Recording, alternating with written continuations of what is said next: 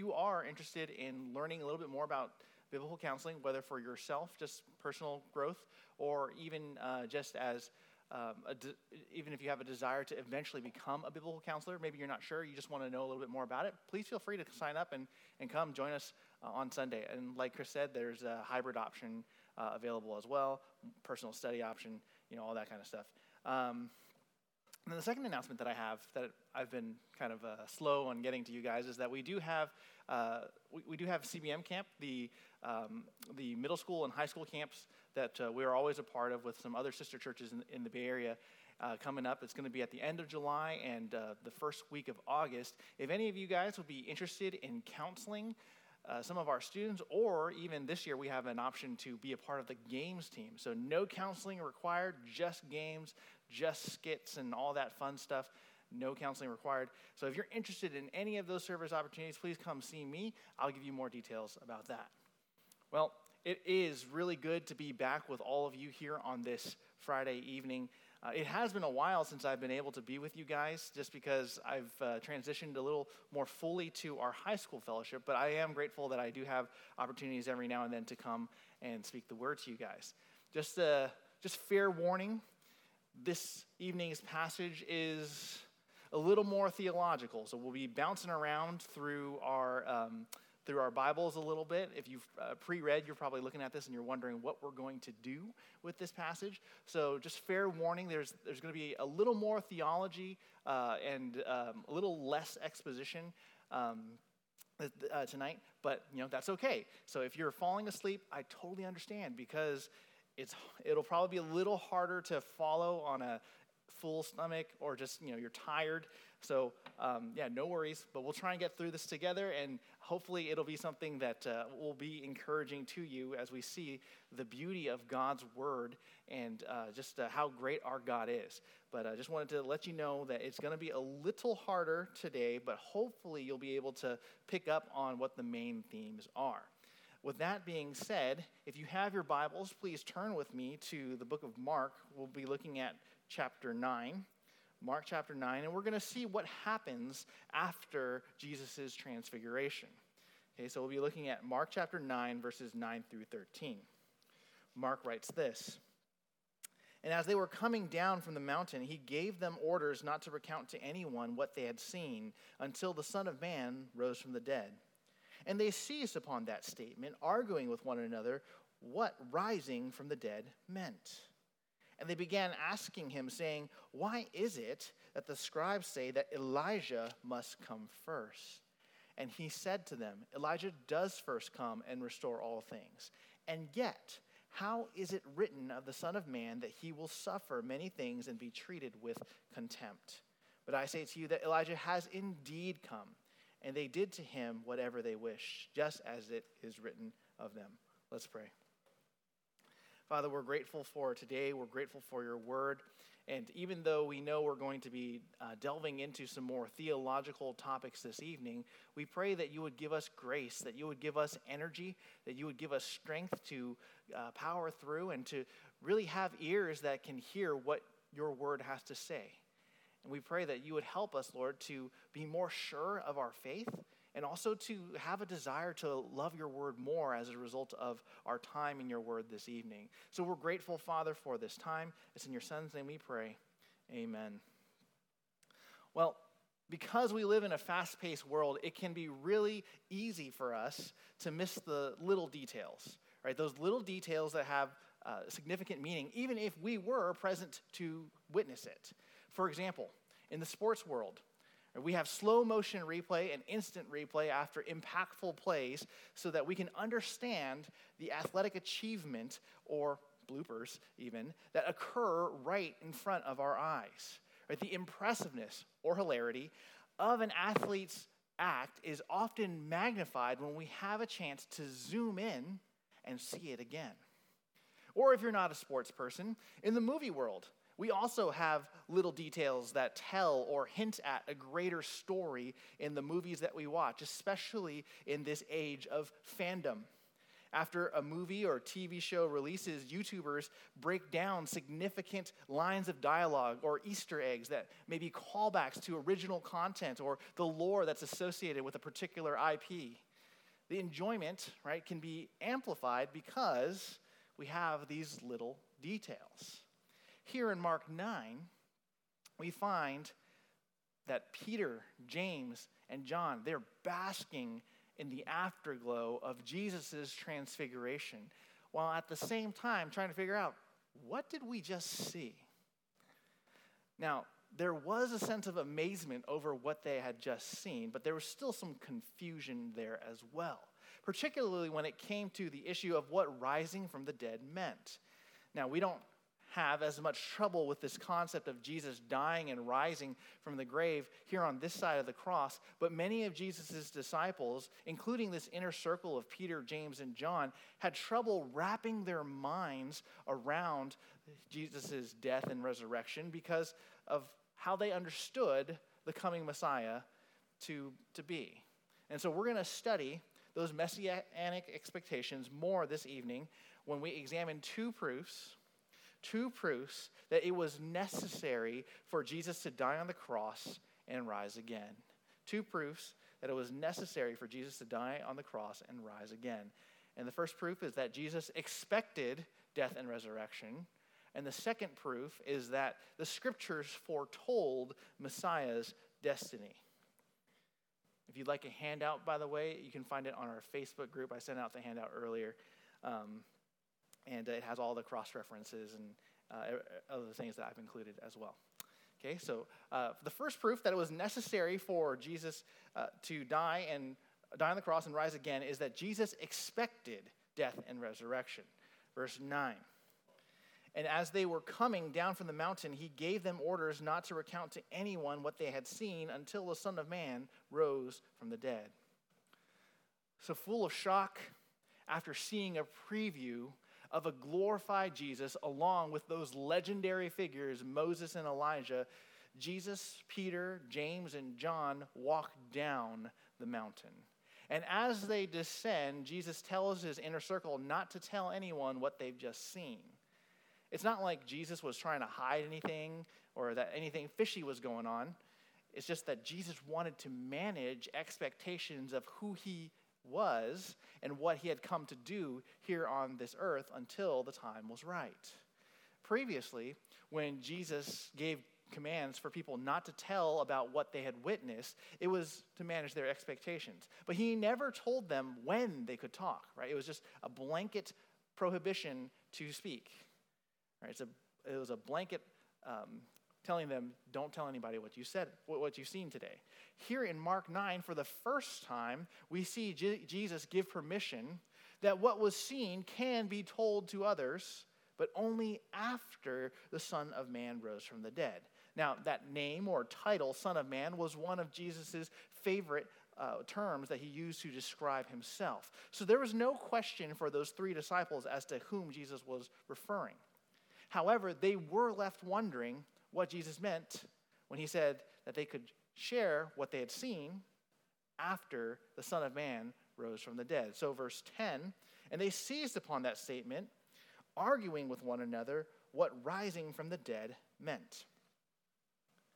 If you remember, just a few weeks back, Jesus had previously taught his disciples in Mark 8:31 about how the Son of Man must suffer many things right? Be rejected by the religious leaders, be killed, and then rise again three days later. Right? So, technically speaking, right, technically speaking, Jesus' disciples should not be surprised by Jesus' command not to share about his transfiguration what they've seen uh, about his transfiguration until after he rose from the dead, right? They shouldn't have been surprised. But as we can see here back in verse 10, the idea hasn't quite sunk in yet. Even though Jesus had previously corrected Peter for Peter's incorrect rebuke of him, Peter still didn't understand that Messiah had to suffer, die, and rise again. And as we can see, this whole inner circle, this whole inner circle, they were wrestling among themselves about what Jesus meant. And this idea of seizing upon Jesus' statement is one about talking about it amongst themselves, right? They were keeping it to themselves. So they were listening to Jesus' command, they were keeping it among themselves. But it was almost as if, right, they're walking down the mountain, Jesus is leading them down, and then the other three are following kind of at a distance and be like, hey, what do you think he meant by that? Do you really do you really think that he's to die? Right? He's not supposed to die, right? Maybe it means he's just to appear like he's dead. You know, you know, Peter, why don't you ask him? You always talk first, right? You can almost imagine them talking amongst each other, being like, what does this mean? And this wrong thinking that Peter, James, and John had about the Messiah, it's not really the fault of the Old Testament. Right? It's not the fault of the Old Testament, but it is on the fault is on those who had studied the Old Testament and taught it to them. Right? In other words, it's not a problem with the Old Testament itself, it's a problem with the religious leaders and how they taught about Messiah. They studied and taught the scriptures, but did not do so as carefully as they should have. And so, in, uh, in doing so, they became like those that Paul would later describe in Romans 10:2, those who have a zeal for God but not according to knowledge. Or they had a passion for God but not according to an accurate understanding of God and an accurate understanding of the scriptures. Many took the Old Testament passages that taught about Messiah and the future kingdom of God to be passages that were solely about future political reality. Right? And this is why, as people were looking for Messiah, they weren't looking for a savior for their sins, right? They were looking for someone who could overthrow the Roman government from them. Right? So when they're thinking about Messiah, this concept of someone who, of, of Messiah who would suffer, uh, be killed, and rise again would be really foreign to them.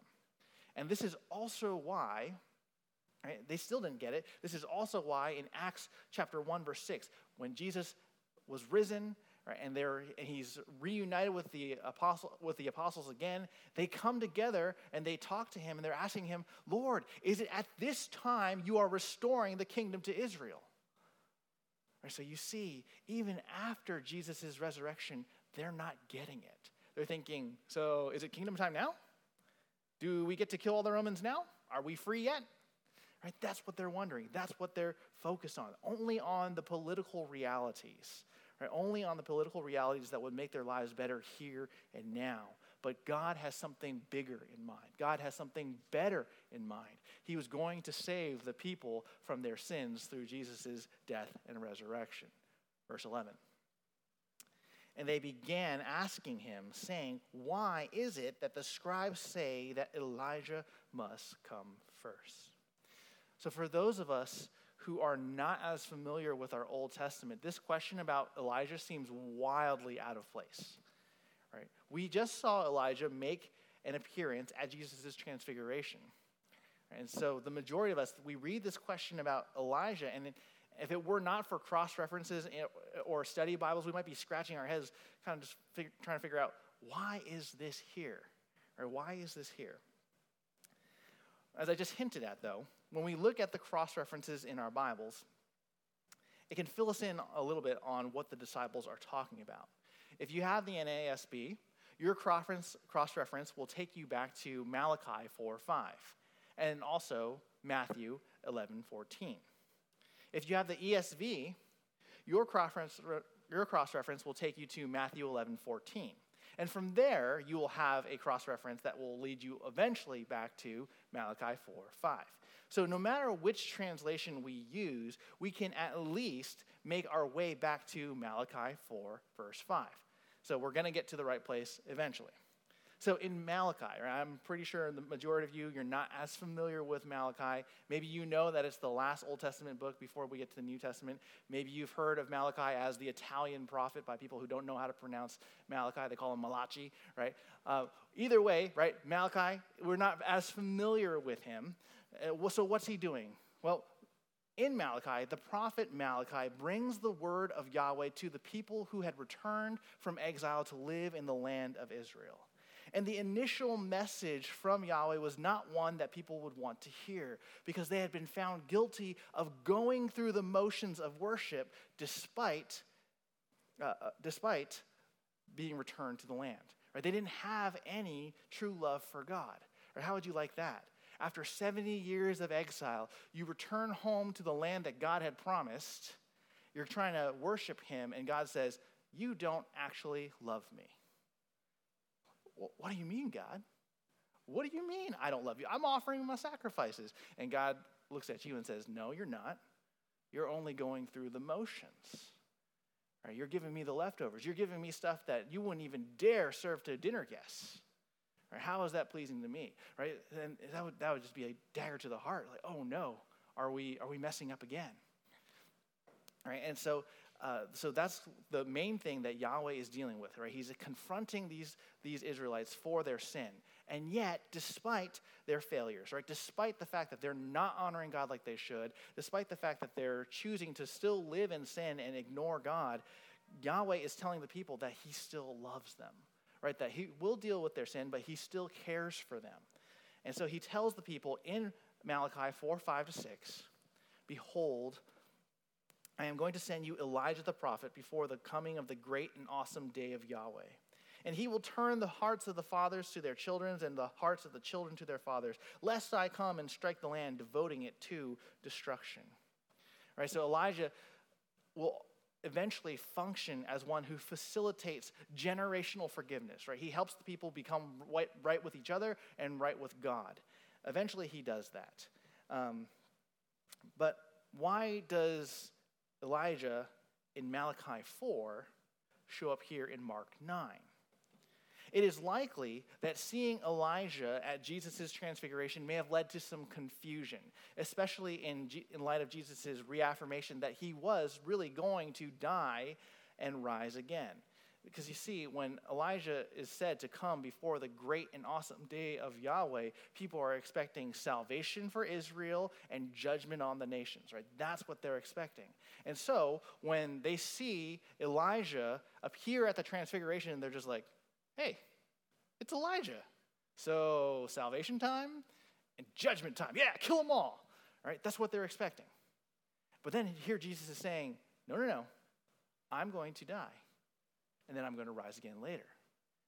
And so they're just like, mm, that doesn't make sense. I don't remember that in synagogue. I don't remember that um, on Sabbath school. So, what is this? Right, what is this? Because they're expecting the appearance of Elijah to signal the end is coming. Right? And that's what they've been taught all these years by the scribes. Now, we're going to get to Jesus' answer to the disciples' question in our next point. But what we see here, amid the confusion of the disciples over the resurrection, again, is the fact that they just don't get it. Right? They heard Jesus' teaching about the suffering, rejection, death, and resurrection of Messiah. They know he's Messiah, and yet for them, they're just like, I don't know, Jesus, I don't think you have this quite right. Or maybe you're wrong about this whole suffering, dying, and resurrection business, Jesus. But what we know, right, what we know is that Jesus is not wrong. Here on this side of the cross, we know that Jesus was not mistaken. Rather, he understood all that the scriptures had said about him. He understood why he was here on earth. And as a result, he personally expected the necessity of his own death and his, own, and his resurrection. Right, some people have said in the past that Jesus was just a nice guy, a good teacher who got caught up in this Messiah movement, and he didn't expect to go to the cross, and he was kind of surprised when he went to the cross. Right, he ended up there accidentally. But as we can see, this is not the case. Jesus expected the cross and his future resurrection. In Luke, we have a passage where it says, Jesus set his face like flint towards Jerusalem. He resolved himself, he steeled himself, ready to go to the cross. He was not going to be moved. He knew that death awaited, and he said, No, I am going to Jerusalem because I must die for the sins of the people. Right, so Jesus expected it. Dare I say, he wanted it. Right, because he wanted to glorify God by obeying God and doing what God wanted him to do. If Jesus had no expectation that he was about to both die and rise again, this prohibition to not tell people about what happened on the mountain would have been worthless. Or in fact, the disciples wouldn't have even shared the story because this is like, this is proof of failure. Right? But here we are, 2,000 years later, and we know about the transfiguration. Why? Because he rose again. If he didn't rise, we shouldn't know this story because it's worthless, right? But he did rise because it was a fact, right? It's something that they could that could be verified. All it could take is just one person saying, "You know, I lived in Jerusalem in those days, and let me tell you, these disciples are crazy." There was no vision of Jesus. There was no resurrection of Jesus. All it took, right? All it would take is just a few people saying, "This is all a lie." Right? We're going to myth bust this. And that's it. But that's not the case, right? That's not what we see here. Right? It's still here in our Bibles because it was true. Right? This is not something that was made up before the fact or even after the fact, but something that Jesus himself anticipated and expected because he knew what the scriptures said. And this brings us to the second proof that it was necessary for Jesus to die on the cross and rise again, and that is that the scriptures foretold Messiah's destiny. The scriptures foretold Messiah's destiny. So we left that last point recognizing that Jesus both anticipated and expected his rejection, death, and resurrection. But why? Right? Why did he expect it? Was it because he planned on purposefully making people angry so that they would want to kill him? No. Right? He expected it because, again, he knew what the scriptures taught, even better than the scribes and the Pharisees. Verse 12.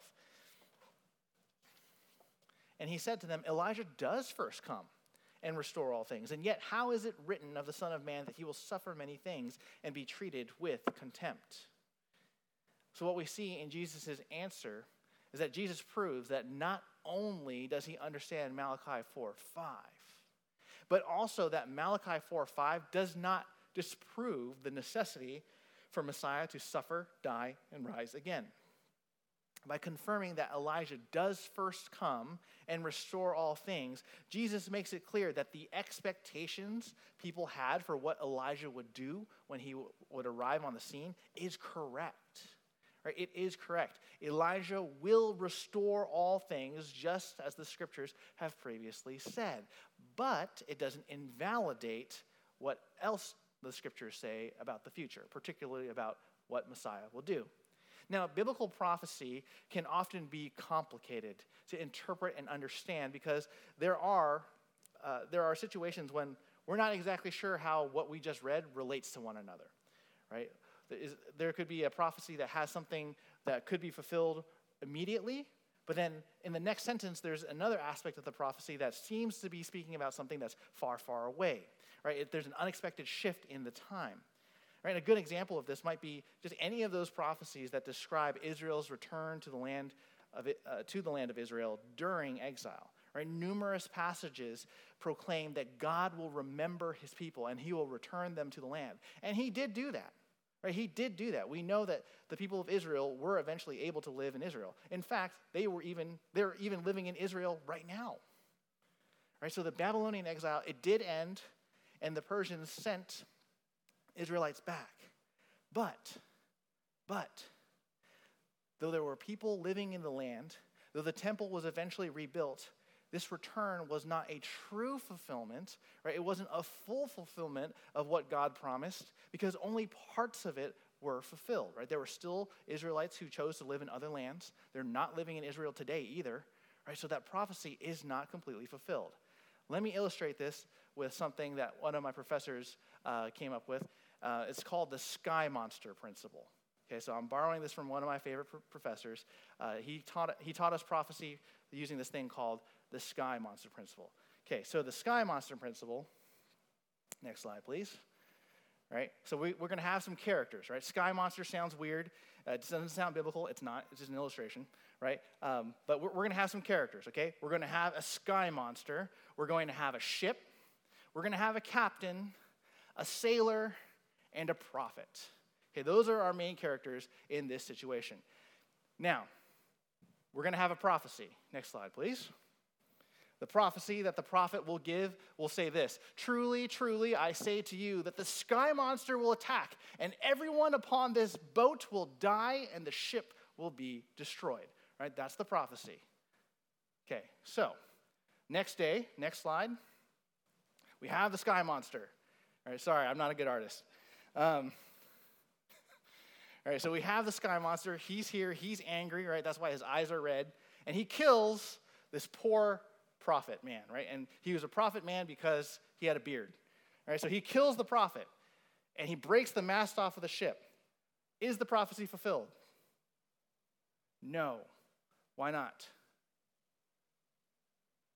Right, because the prophecy said that everyone dies and the boat will be destroyed. That's not what we see. So prophecy not fulfilled. Next slide.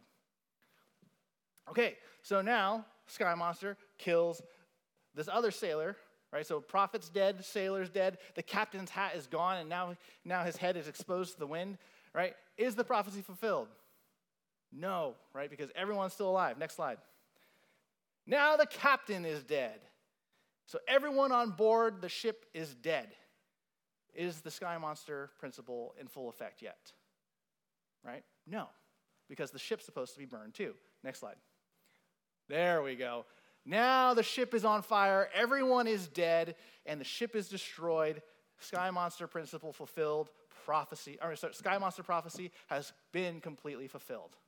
All right, so what this illustration of this poorly drawn dragon and the ship is meant to show us, right, is that when you have biblical prophecy, right, when you have biblical prophecy, every detail that God has put in the prophecy must come to pass for the prophecy to be fulfilled.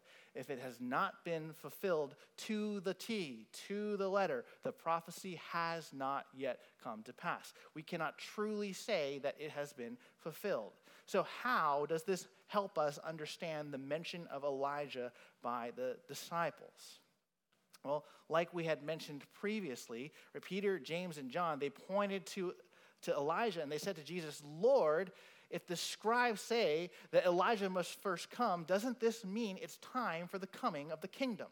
Right? That's what they're wondering. And when we look at Malachi 4 5, you look at Malachi 4 5, what are the conditions that, that come with the coming of, of Elijah? Right? He's going to come before the great and awesome day of Yahweh, and he will turn the hearts of the fathers to their children and the hearts of the children to their fathers, lest God come and destroy them. What we have in Israel during this day is that the people were still at odds with one another. They weren't unified, they weren't reconciled to one another. So though we see Elijah, we don't see we don't see generational reconciliation. Right? People are still at odds with each other.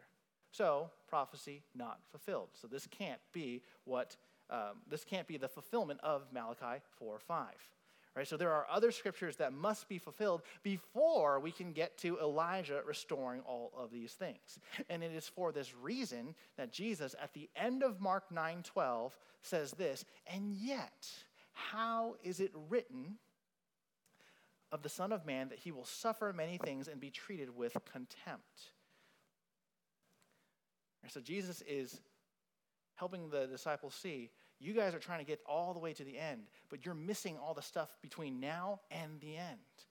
Right? And he doesn't tell us which Old Testament passages that he has in mind, but passages that could come to mind for us, perhaps that speak of um, Messiah's rejection could be Psalm 118, 22, which reminds us how the scriptures foretold that the religious leaders would reject Messiah, right? The stone which the builders rejected has become the chief cornerstone. Another passage that could come to mind would possibly be Psalm 22, which begins with words that we know from Jesus' crucifixion when we see, My God, my God, why have you forsaken me? Far from my salvation are the words of my groaning. In verse 16 of Psalm 22, we see the words that predict Jesus' crucifixion when we read, For dogs have surrounded me, a band of evildoers have, has encompassed me, they pierced my hands and my feet.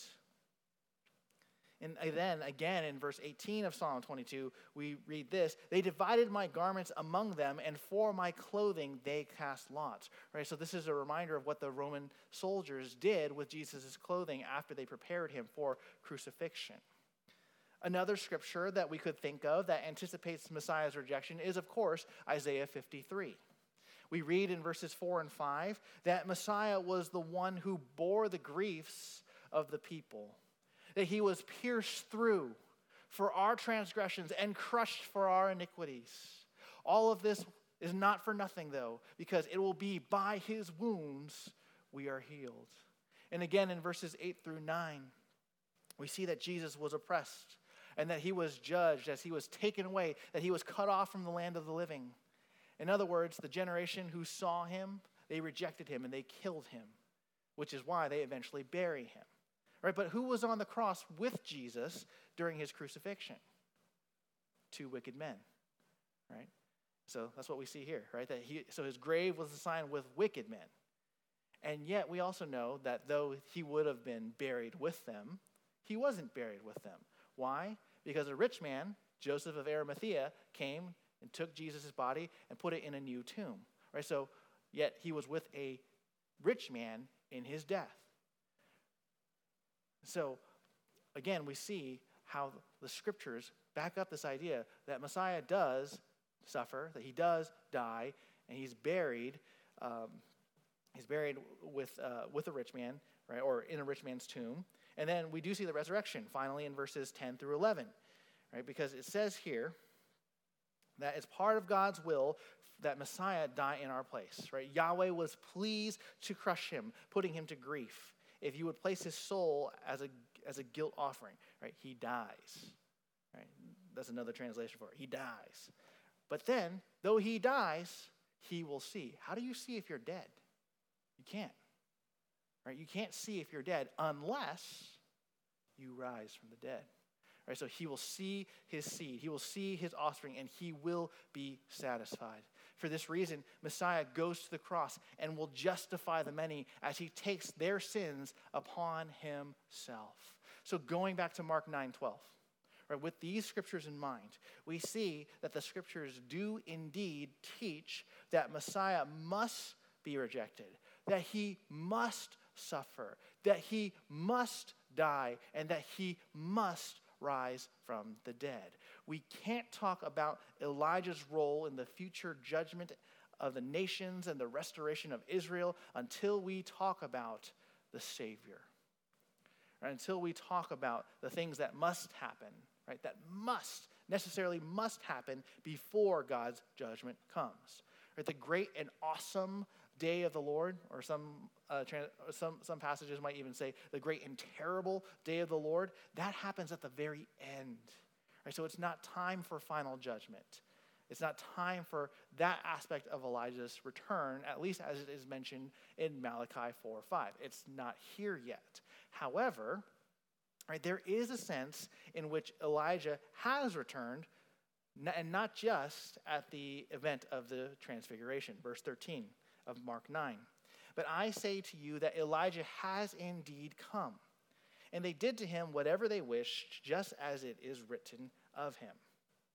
So, to recap, just in case you got lost with all those scriptures, right, Jesus wanted Peter, James, and John to realize that though they correctly believed that Elijah would come and restore all things, their understanding of when Elijah would come was not yet, right? It was a little off. It wasn't here yet um, because we're not at the end of time. So the other scriptures need to take place before that can happen. So, what Jesus says here in verse 13 with these words, but I say to you, right, it's another way that Jesus provides correction for his disciples right? Um, you've heard it in Matthew 5, right? You've heard the ancients say whatever, right? And then he says, but I say to you, right? So this is a, this is a way that Jesus teaches people. He points out what was previously said, and then he says, but I say to you, right? He reinterprets it for the people that he's teaching. So he's about to bring some greater understanding about what the scriptures teach. So what does he say? So he says, in a sense, you guys are right, disciples. Elijah has come, but not like you think.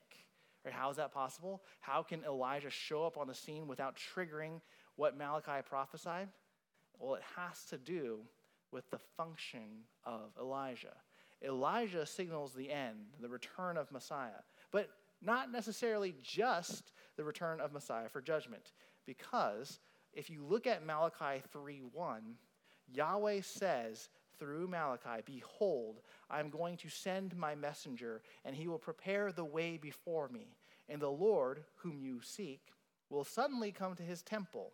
And the messenger of the covenant in whom you delight, behold, he is coming, says Yahweh of hosts. Jewish readers understood the messenger who will prepare the way of the Lord here in Malachi 3:1 to be Elijah.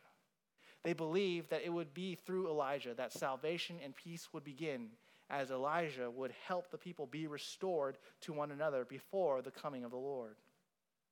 And the idea of someone who would come pave the way for Messiah is not an idea that's unique to Malachi. In fact, we see a prophecy about one who will pave the way for Messiah in Isaiah 40, verse 3, where we see this A voice is calling, prepare the way for Yahweh in the wilderness, make smooth in the desert a highway for our God. Now, who could this be? In Matthew 3, 1 to 3, Matthew attributes the fulfillment of the one who would go before to make ready the way of God to John the Baptist. That role goes to John the Baptist. He is the forerunner. And we see that because John the Baptist was preaching a gospel of repentance due to the nearness of the kingdom, due to the nearness of God. Later in Matthew 11, Jesus, he's talking about John the Baptist to the crowds after John was arrested, and he's providing an evaluation of John the Baptist's life. And in Matthew 11:10, Jesus quotes part of Malachi 3:1 when he helps the people understand John the Baptist's role in history, right? When he says, Behold, I send my messenger ahead of you who will prepare your way before you.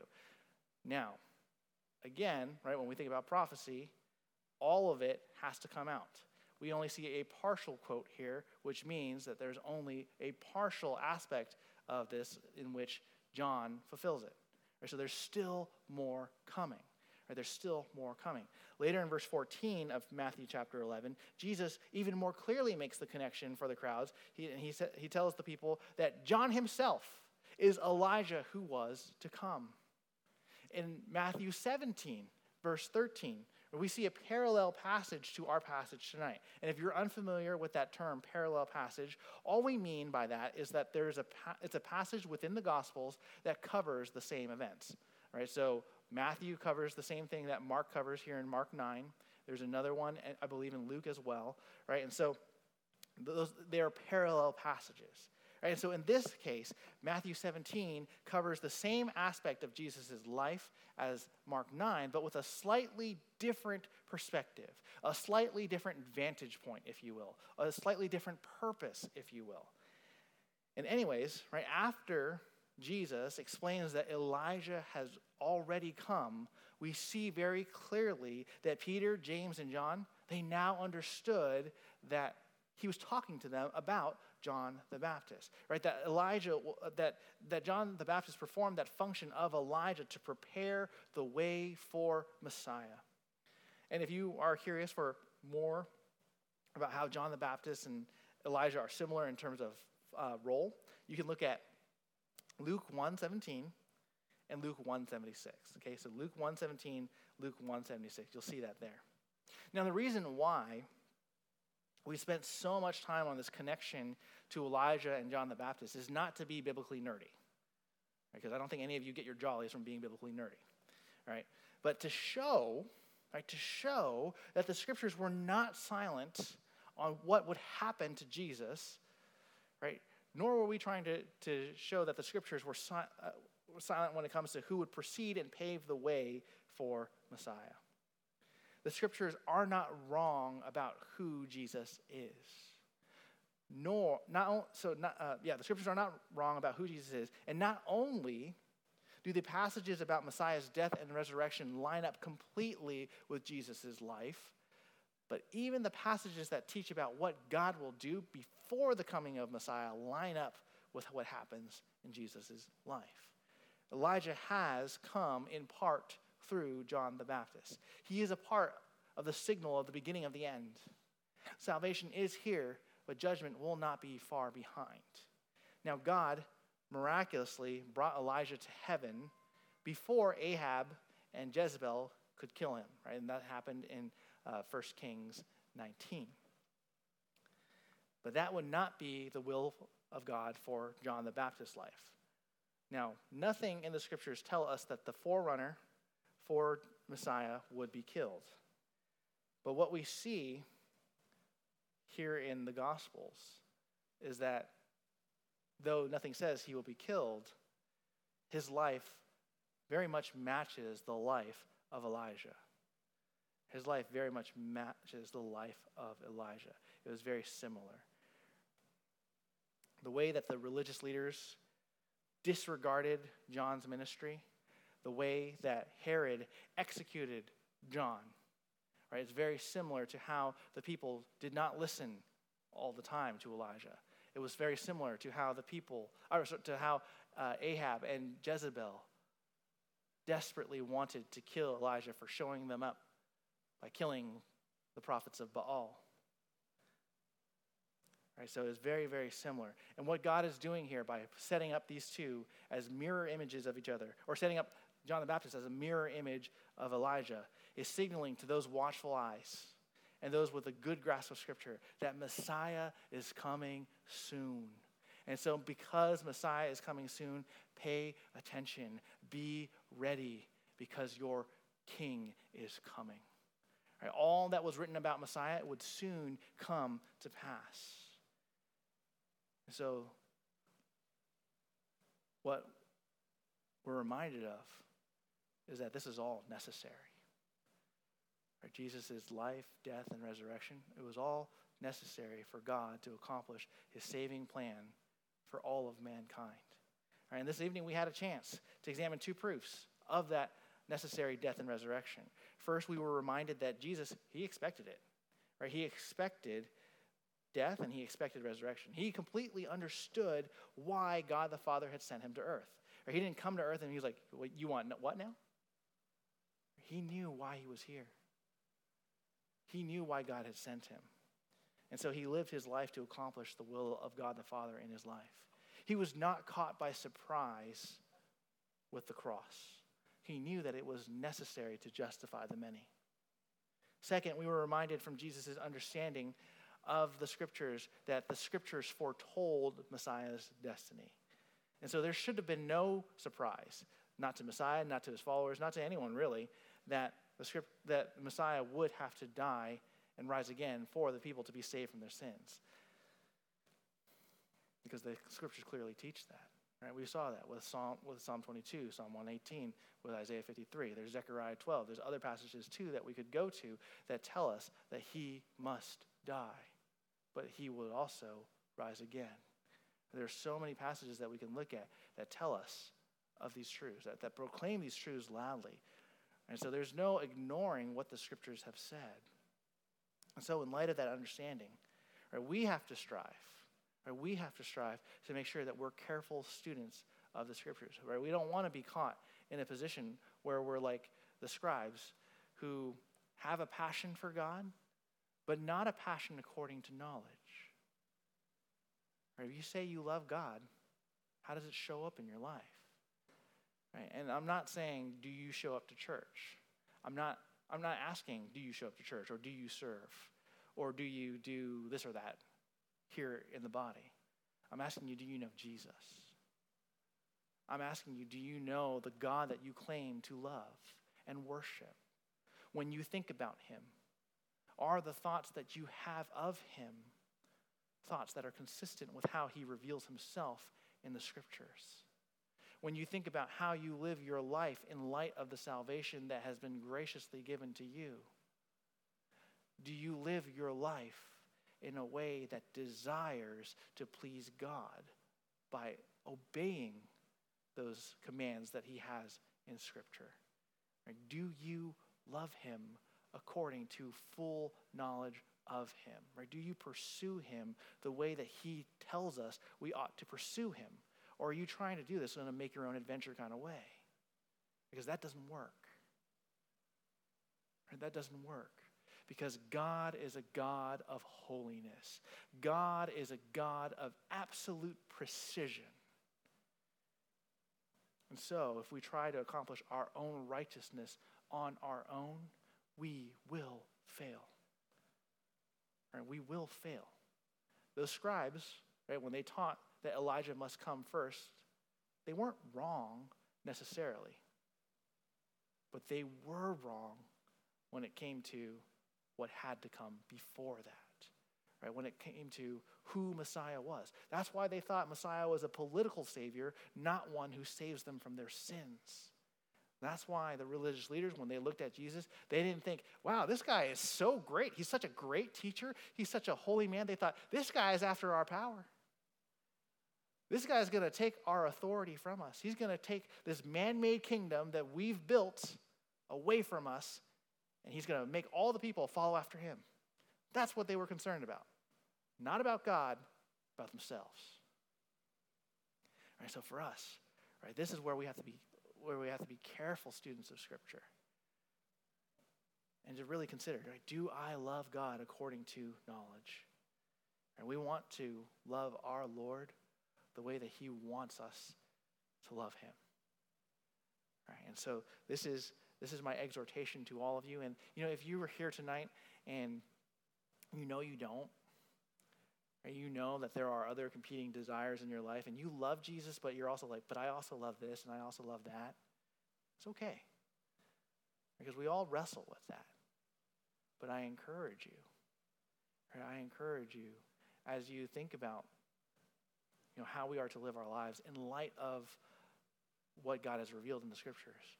Right? To think about how you can still pursue your goals in this life while at the same time doing everything to the glory of God. Because that's really what this is about, right? It's not wrong for you to want to have a career. It's not wrong for you to want to get married, to have children, to, um, to yeah, continue to be successful in your job. Right? It's not wrong for you to want those things.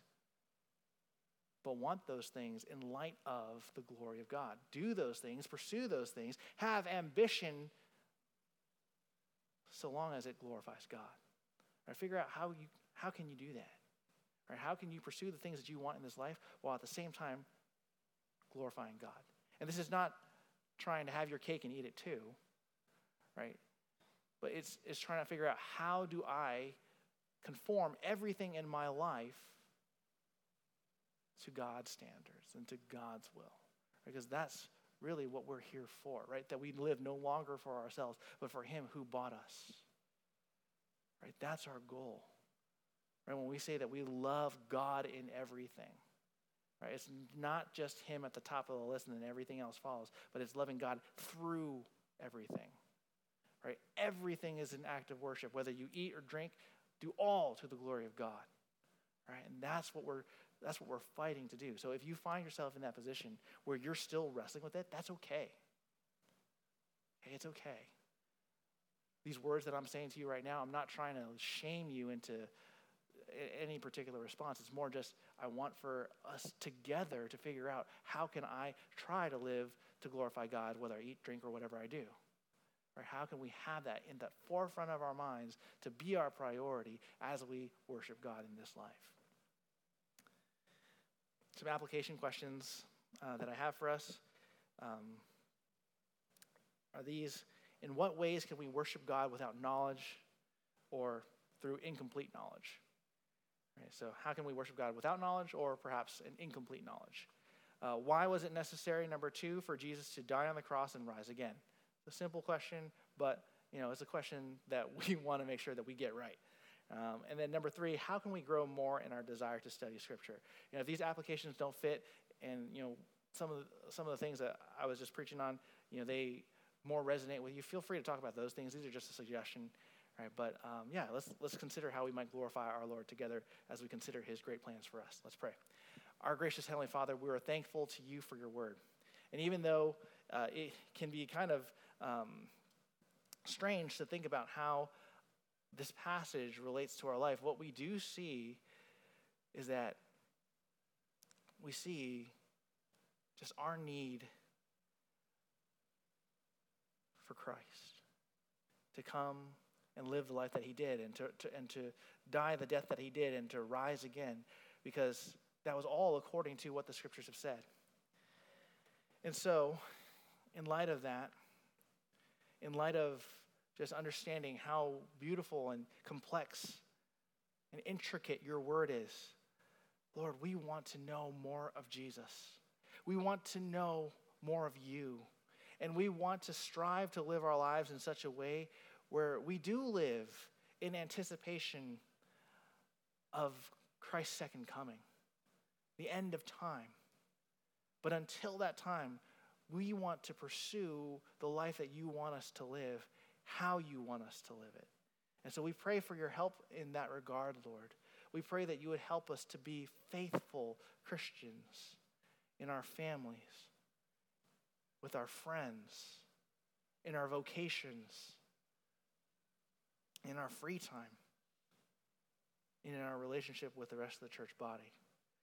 I do pray for any that are here this evening who may not know you, who are still lost in their sins. And I pray that, Lord, you would help them see that this faith that we have as Christians is not one of myth or foolishness, but it is one of reason.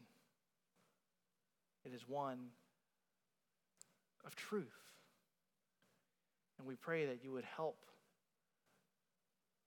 them see their need, Lord, for forgiveness of sins and how Christ did everything to accomplish that forgiveness of sin for us so that we might be with you forever. We're grateful, Father, for the forgiveness of sins. We're grateful for Jesus Christ. we're grateful for allowing for us to study your word even more this evening. It's in your son's name we pray.